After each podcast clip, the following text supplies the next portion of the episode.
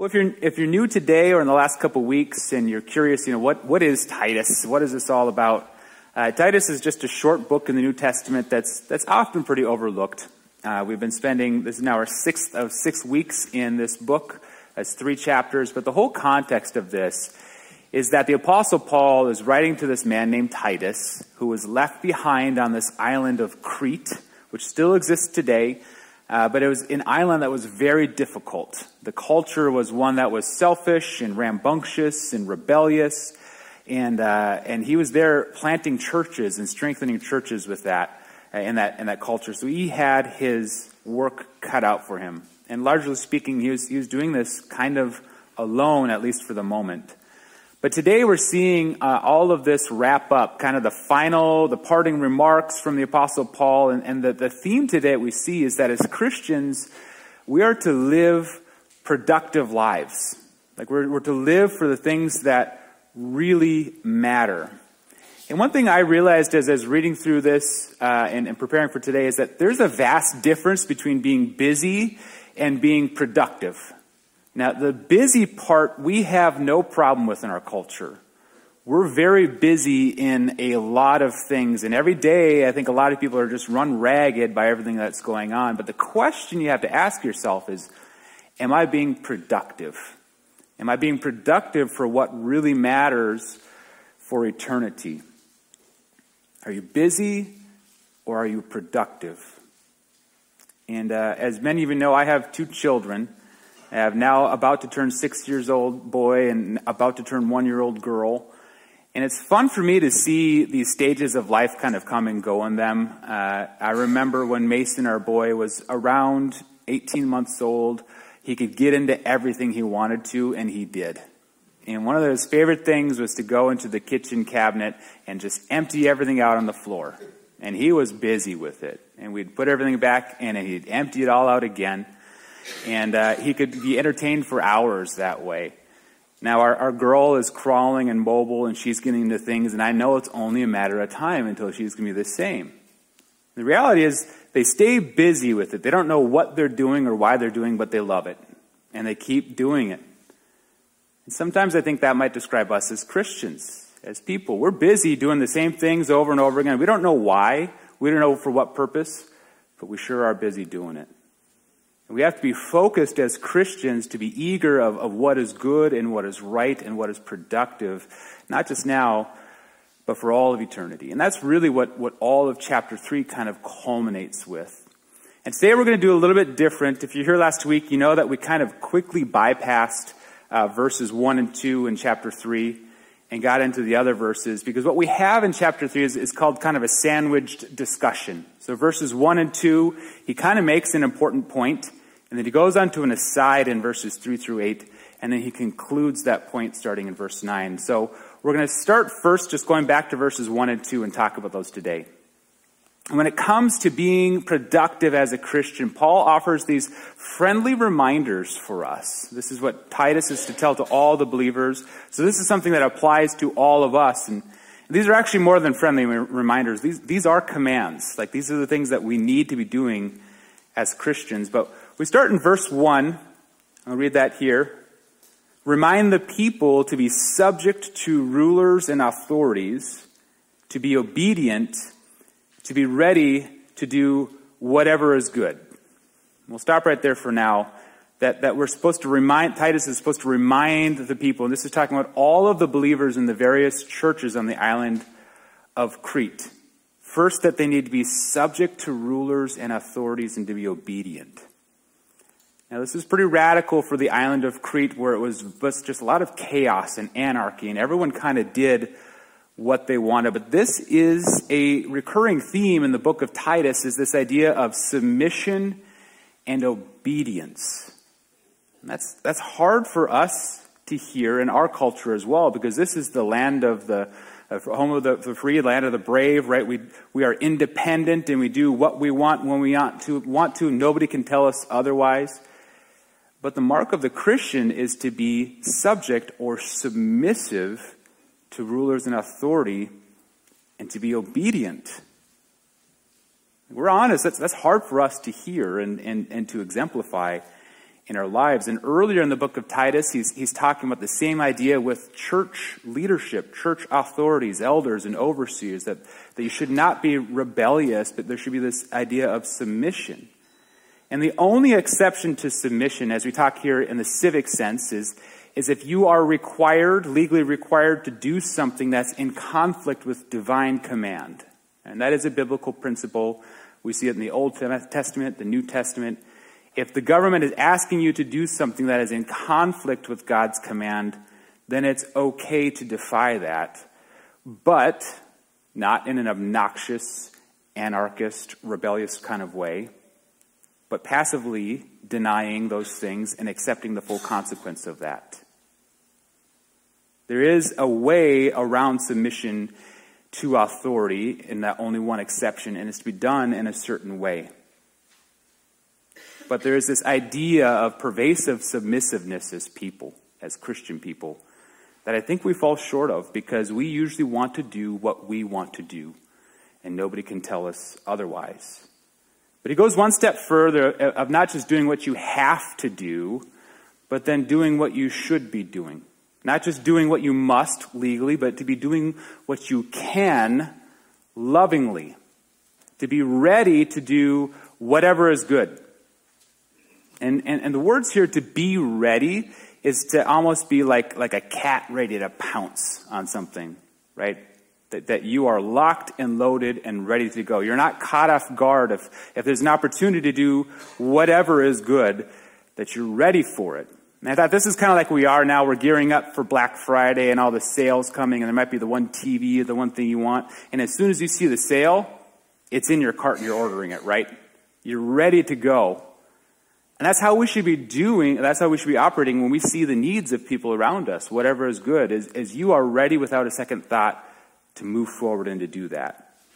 Now, we are in a very consumeristic and individualistic culture.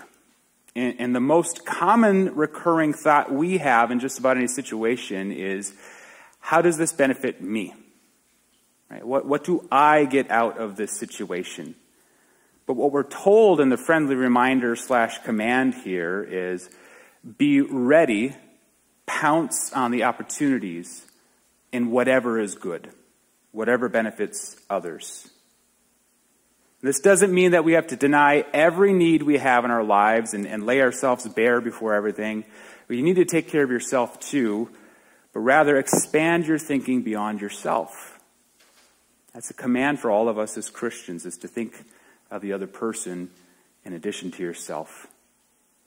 And it goes on from that into verse 2, and these are kind of like your inward qualities. This is your thoughts and your attitudes and your perspectives. Now into our outward qualities and how we are to interact with others.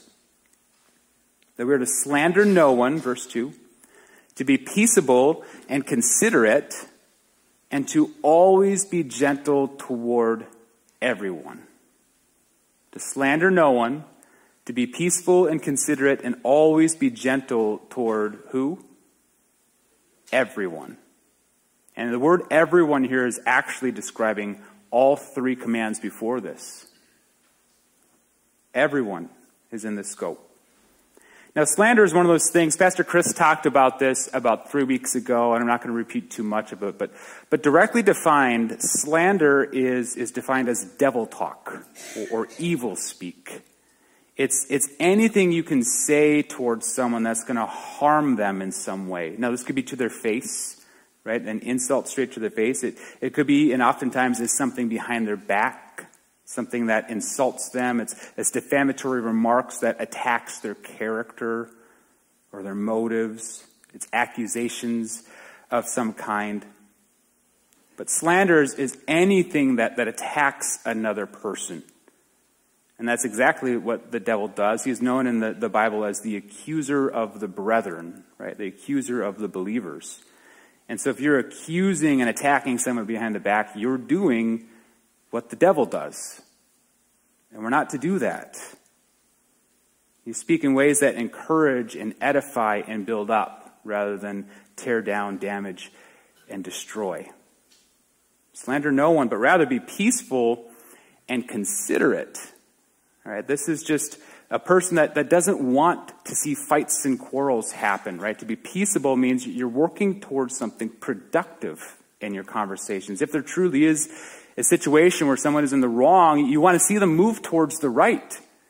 You don't just talk about how bad they are behind their back.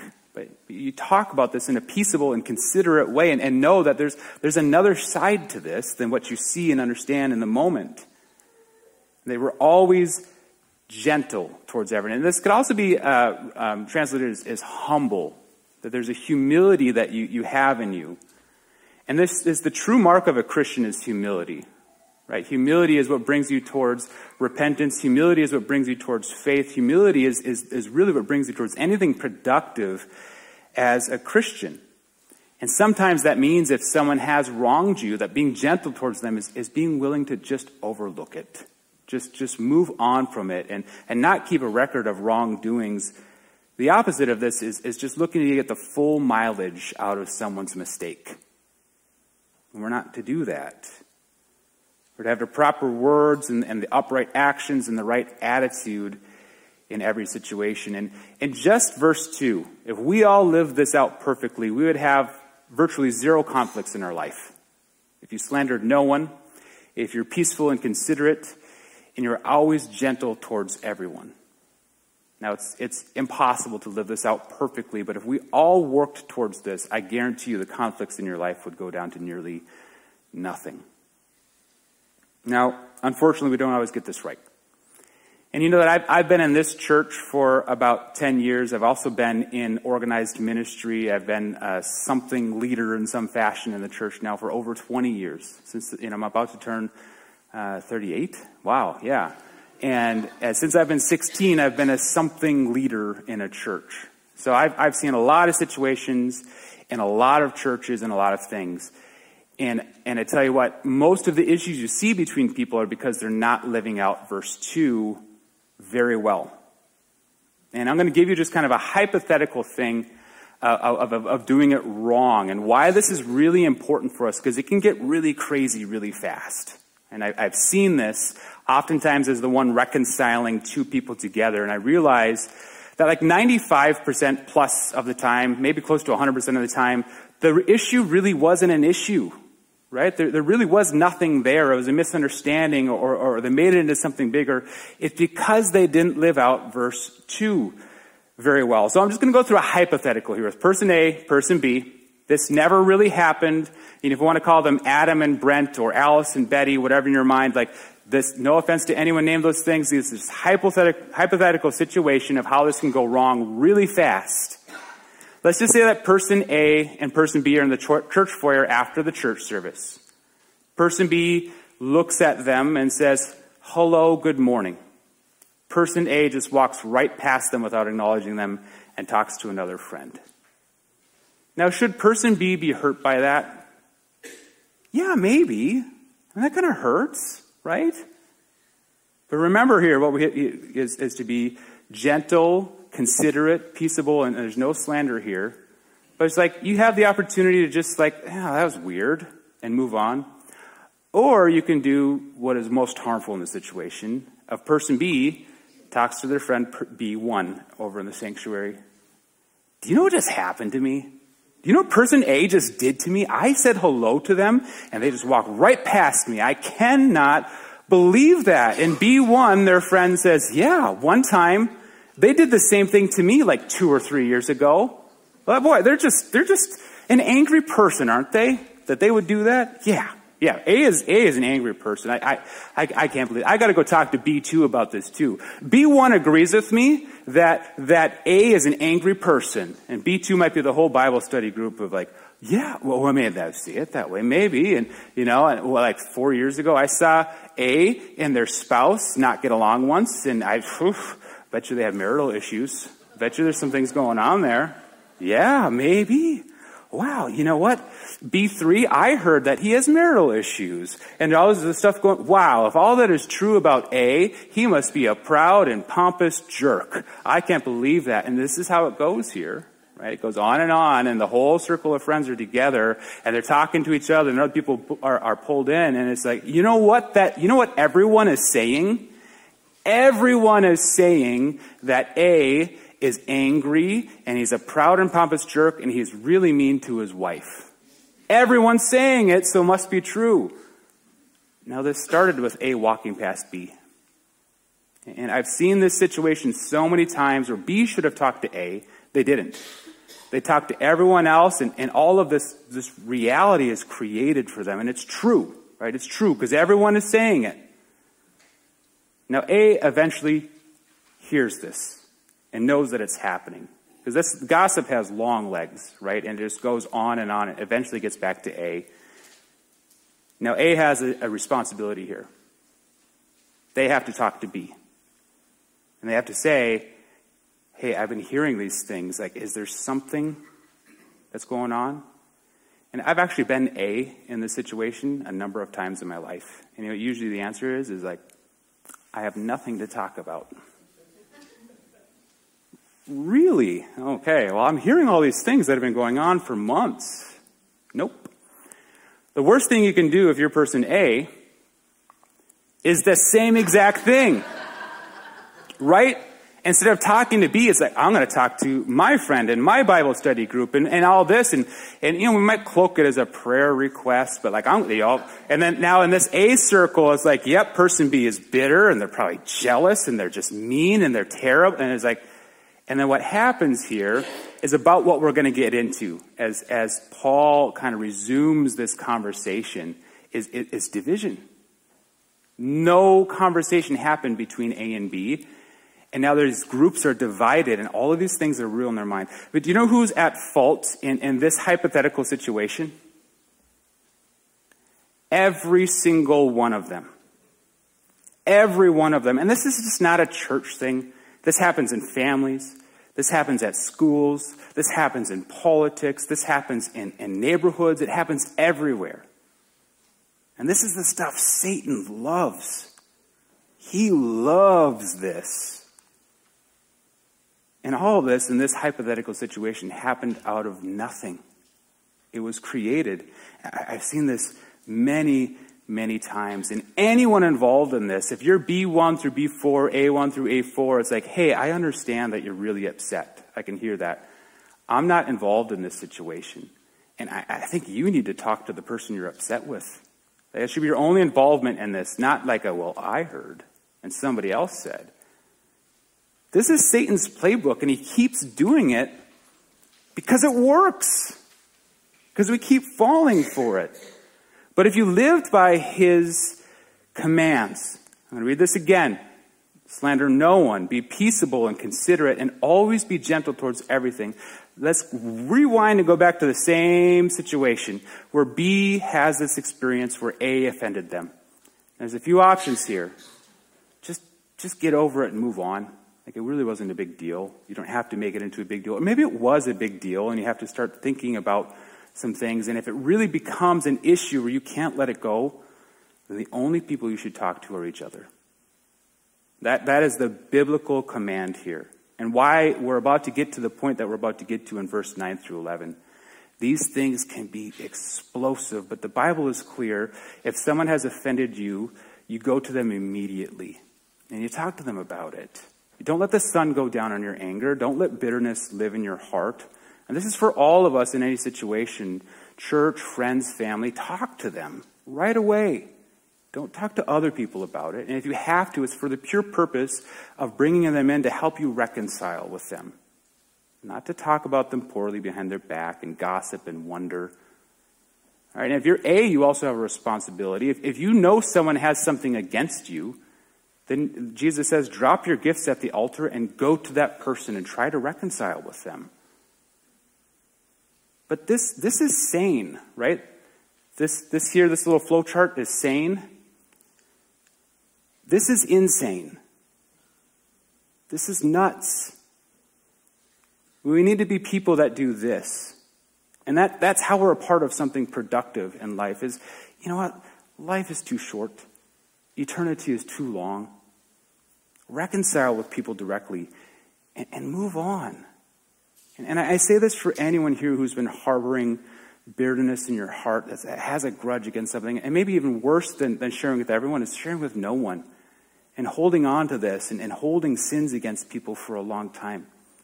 Talk to them. And, and I guarantee you, in this situation, it's probably, if it's two believers involved, especially, it's, it's probably something that wasn't a big deal. Because B would have talked to A and they would have said, I am so sorry.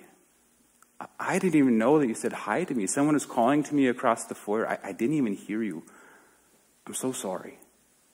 And you could have moved on instantly instead of being part of this mess. We, we have to be people that are about this, right?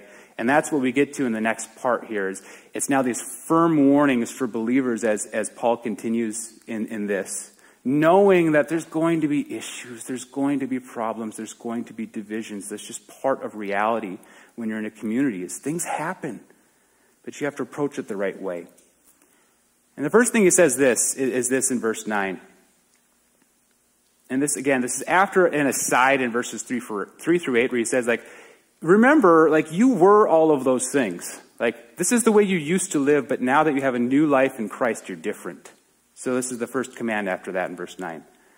But avoid foolish controversies and genealogies and arguments and quarrels about the law because these are unprofitable and useless. And essentially, what he's saying is don't have stupid arguments. Just, just avoid them. Don't try to win stupid arguments. Just, just avoid them altogether. And he's speaking about a really specific group here, but the principle like applies to everyone today as well. He's speaking about the Judaizers, and these were people who came in and just wanted to, to disrupt whole households and, and churches, and, and they wanted to argue about just, just dumb things. That's the foolish controversies of, you know, the Sabbath law says you can only take 98 steps in the day, but I saw you take 99. Yeah, yeah. And she's like, just stop. There's genealogies, and this is the idea of like this personal pride of like, I, I'm related all the way back to Moses. And so, first of all, I'm a really important person. and You need to listen to me. And also, I have special insight into this law. This is what Moses really meant. And it became this, like, this tribalism of, of, of pitting people against each other and then quarrels about the law It's just like this, this, this intense legalism where they nitpick details and personal opinions of what things really mean. And he, he comes to say that these things are unprofitable and useless. And this is where scripture can't be more clear. These, these kinds of uh, conversations and arguments are pointless and dumb.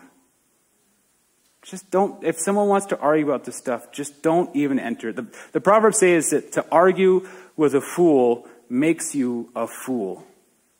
Nobody wins that argument and everyone loses. And the same is true today. It might not be about these specific things, but it's the same ideas that there's so many things that you can argue and, and be divided about, or personal opinions and peripheral theological issues. We can get so swept up into a conversation or an argument in which everybody loses. Nobody's going to win that argument. You, you, lose by entering it.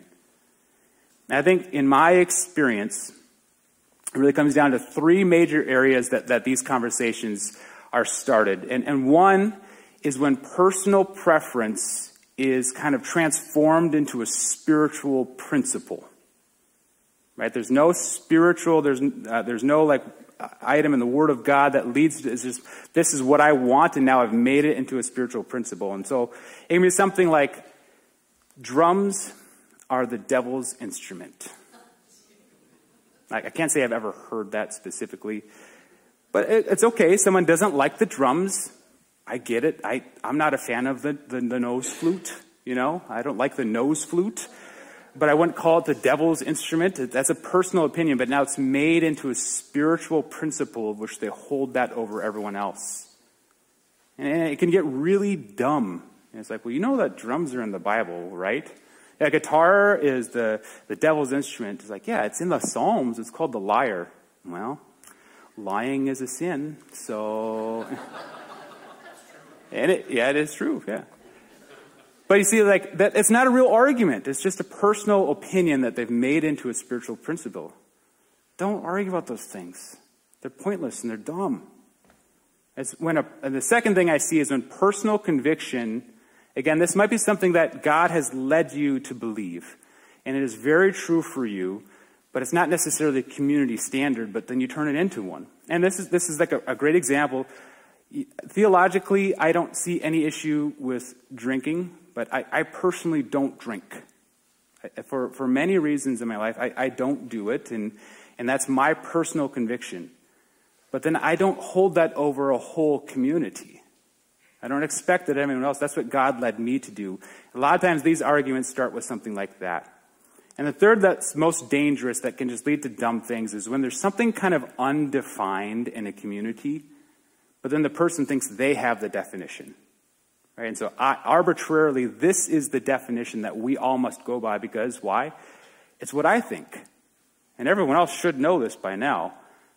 This is what this actually means. As a community, you have to define things as a community. But no matter how it works, this is the stuff Satan loves because arguments and quarrels and, and, and, sides start being deformed, and there's this climate of anger and, and bitterness and contention, and it leads to division, which derails a church from its mission. We're, we're caught up in just really, really dumb things, and Satan loves a divided church.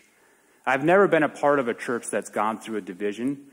But I, I, do read about stories, and, and it's something you need to be, stay vigilant against and take very seriously as a church. But, but there's, there's uh, consultants who, who help churches through these things and kind of write a list of all the things they've seen in, in their time of, of what they work churches through. And these are real stories, these are real things that led to church splits.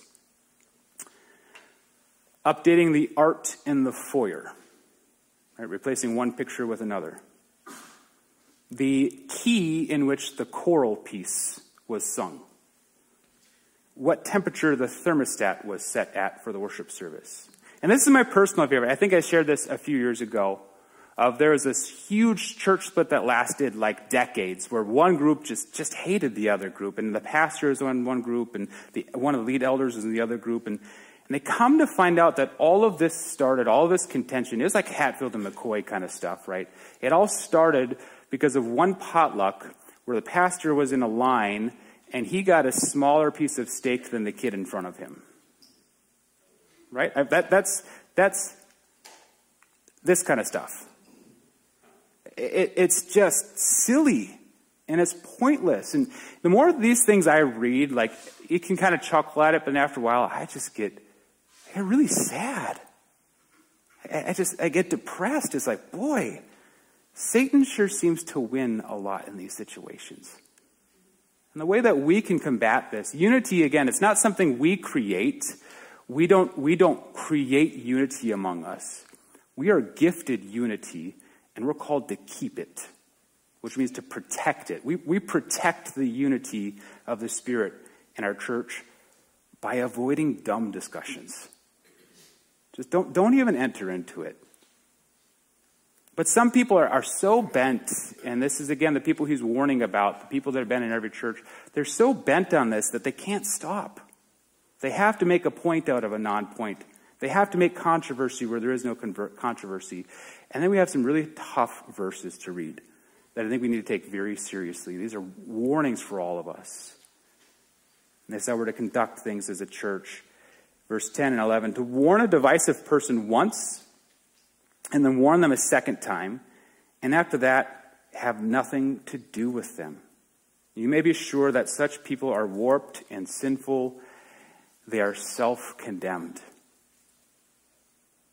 Wow, that's hard to read. That's really hard to read. But I think we can all, like, we can all, um, we can all understand this in a personal sense. You know, if, if you have that family gathering, uh, the, the family reunions, there's, there's often like that one person was like, everybody was having a good time and laughing and until the one person showed up. And the next time it's like, yeah, once they show up, the gloves are off, the bets are off, we don't know what's going to happen and who's going to have a problem with who, and there always just seems to be fights and quarrels and they complicate things. Some people are just divisive and, and they love confrontation, they love conflict. And this is where it's important to know like what a divisive person is and what they aren't. And a divisive person isn't someone who just disagrees with you. A, di- a, divisive person isn't someone who just stands in the way of what you want or has different opinions than you. That's the great thing about being in the body of Christ is we can have a ton of different opinions and preferences, but still come together in the unity that only God can give. But a divisive person is, is one who pits people against one another. And this is a habitual thing. It's something they just always seem to do. And even when they're confronted, there is zero repentance, there is zero forgiveness, and they continue to do it. I think there is a pretty clear definition given back in, in, Proverbs 6. Again, this isn't a new idea here today. This isn't a new idea in Titus, and this is a problem all the way back in the time of King Solomon. When he writes in Proverbs 6, verses 16 through 19, that there are six things the Lord hates and seven that are detestable to him haughty eyes, is what he writes. And that just means like this, this, the sense of pride where you kind of look down your nose at people and just think you're better than everyone, right? Haughty eyes, a lying tongue, hands that shed innocent blood. And that doesn't mean like literally killing people, but you just don't really care about the people around you. If they stand in the way of what you want, you know, they're pretty much dead to you. A heart that devises wicked schemes, feet that are quick to rush into evil, a false witness who pours out lies, and this is the last one. A person who stirs up conflict in the community. God hates that. That's detestable to God. A person who, who is willingly and always wanting to stir up conflict in a community. And that's why we have this warning here in Titus 3.10 that you got to warn them. Right? This is where we, this is really for church leadership, but it's, it's for anyone of like, what are you doing? We had something good here. What are you doing? And warn them again, and the third time, it's kind of a three strikes and you're out. This is what's referred to as church discipline, and it's something that's not fun. Right? Hebrews 12, 11 says, No, no discipline seems pleasant at the time, but painful. But later on, however, it produces a harvest of righteousness and peace for those trained by it. This is an important part because sometimes people unknowingly move into the spot of being divisive. And that's where we, especially as leaders, but as all Christians, are here to warn them and rebuke them. And just, and, and this is again, warning is something that's to be done out of love. This isn't something you take pride in or have joy in, but it also needs to be clear. It's not this vague thing where it's like, this action was harmful. Like, I don't think you know what you're doing. This is a really harmful thing to the community. And if at any point in this process the person says, you're right. I'm sorry. I need to stop this. If there's a sense of repentance, then all the warnings are gone, and now we move towards restoration. And that's something we all have joy in as people. But if people are unwilling to change, this is the hard part that's not unique to this. This church discipline is, is mentioned actually eight or nine times directly in the Bible, once by Jesus himself, and another dozen times indirectly. It, it, it's something that's real that if someone refuses to change, then you have to be willing to separate from them. And I've never been a part of dismissing someone from community or fellowship. I've never, I've never been in a church where that has happened at that time. But I, I know pastors who have. And it is so hard. Pastors and elders that have to walk through that. It, it just, it is such a burden. There's zero joy in it. And it affects every part of your life. And you just ache for them to just repent and turn. And, and you want to welcome them back and, and keep them in the community. But there's a time in which you have to let them go. And it is hard from what i understand. It affects every part of your life. Your, your, your spiritual health your physical health your, your family health your emotional health every part of you is affected by that but i think the last part we see there in verse 11 is, is you know what at the end of the day there's not much you could do that they, they're warped. Their mind, they're just deceived by this stuff, and, and they're just bent towards sin. And when it says they're self condemned, it means they, they did this to themselves. And maybe you're part of a family where you finally had that person that's really difficult, where it's like, I just, we can't do this anymore. We can't do it. It rips every part out of you. And that's what's being said here. But but the reality is, like, you understand that to live productive lives, you, you can't be deep in the stuff that's taking you away from Christ's mission. Life is way too short. Our lives are way too short, and eternity is way too long. And, and the gospel and, and the mission that He's given us pays dividends for all of eternity. And if you're distracted from that, you need to, at some point, just have a clear separation and move on. Even Paul and Barnabas did that. You know, there's there's some like, should Mark be involved? Should not be Mark not be involved? And Barnabas was so important to Paul. He was he's like Paul's main encourager, right? But there's a point where they disagreed, and the, division was too strong for it. They find that we need to just part ways. Right? It's a different method, but we have the same mission, and we can't compromise that from one another. Life is too short. Eternity is way too long for us to be derailed from Christ's mission. That's tough stuff to read, but it's so important to take heart and, and, and know that this is written for a reason. And he goes on and to finally kind of the, the final remarks, the parting remarks, remarks for all the believers. And there's just a couple quick logistical things. And, and the theme of this is to live the productive life, right? Verse 14 and 15, excuse me, verse 12 and 13. He says, As soon as I send Artemas or Tychicus to you, do your best to come to visit me in Nicopolis, because I have decided to winter there. Okay, not a lot of this means much to us now. Uh, at some point, Artemas or Tychicus, we know nothing about one and a bit about the other, was going to come to relieve Titus of his duties to meet Paul. Like we don't, we, Nicopolis means nothing to us.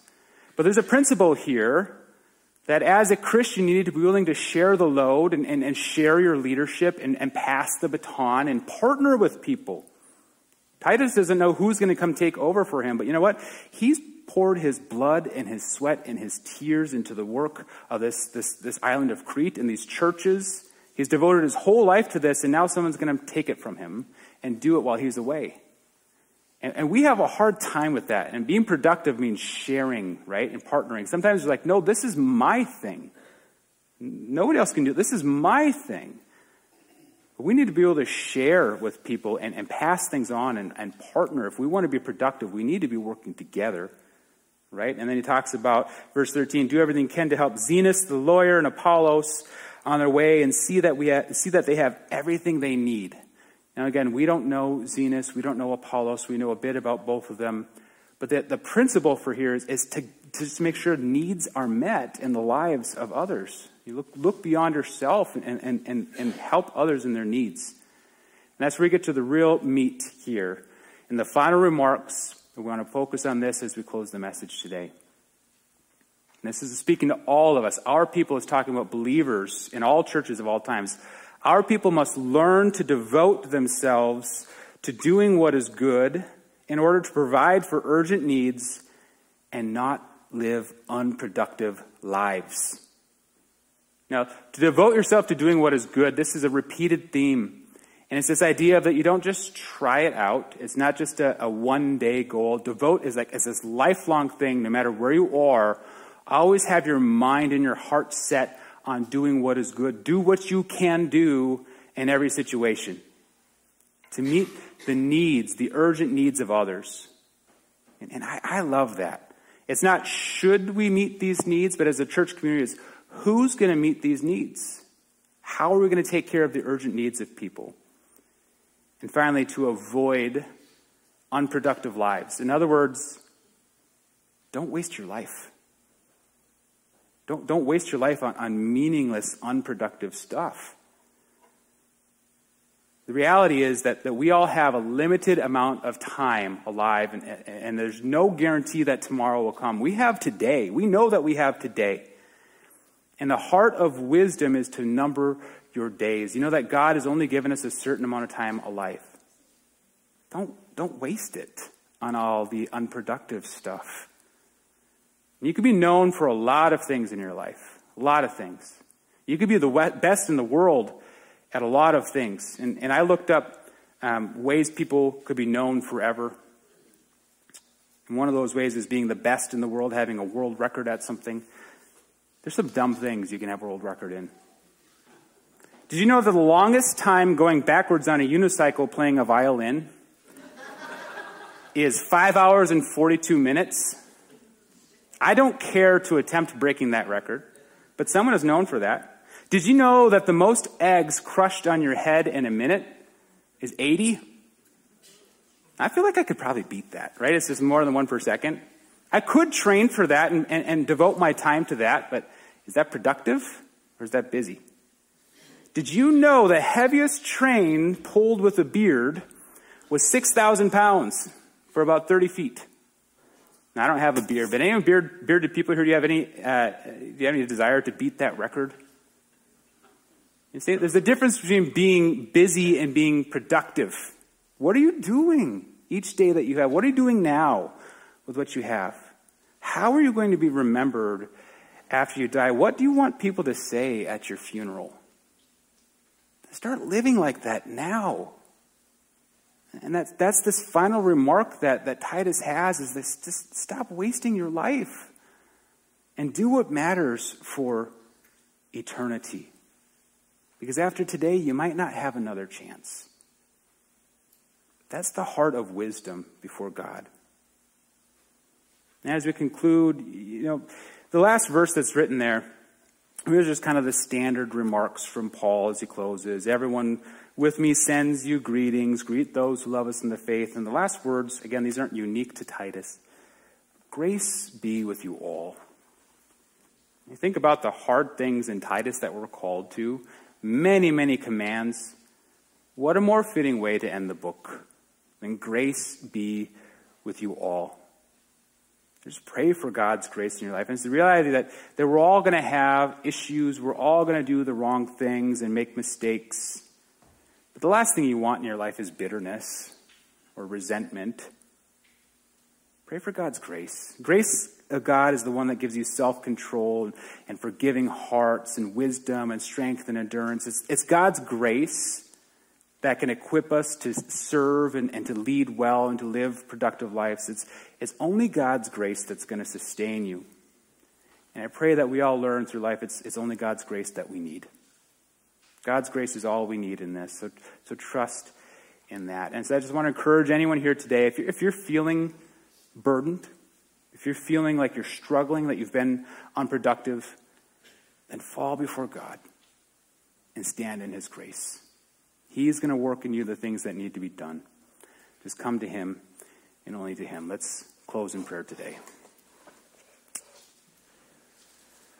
Lord, I thank you for the way that you work in us, and, and we know, God, that if any of us are doing this poorly or if we're doing this well, uh, in the end, the only one that can make us successful is you. It's, it's your grace that teaches us to say no to ungodliness. It's your grace that gives us the strength to move forward through things. And, and God, I just pray at the end of the day that we are truly self reflective and, and ask ourselves the questions Am I, am I being productive?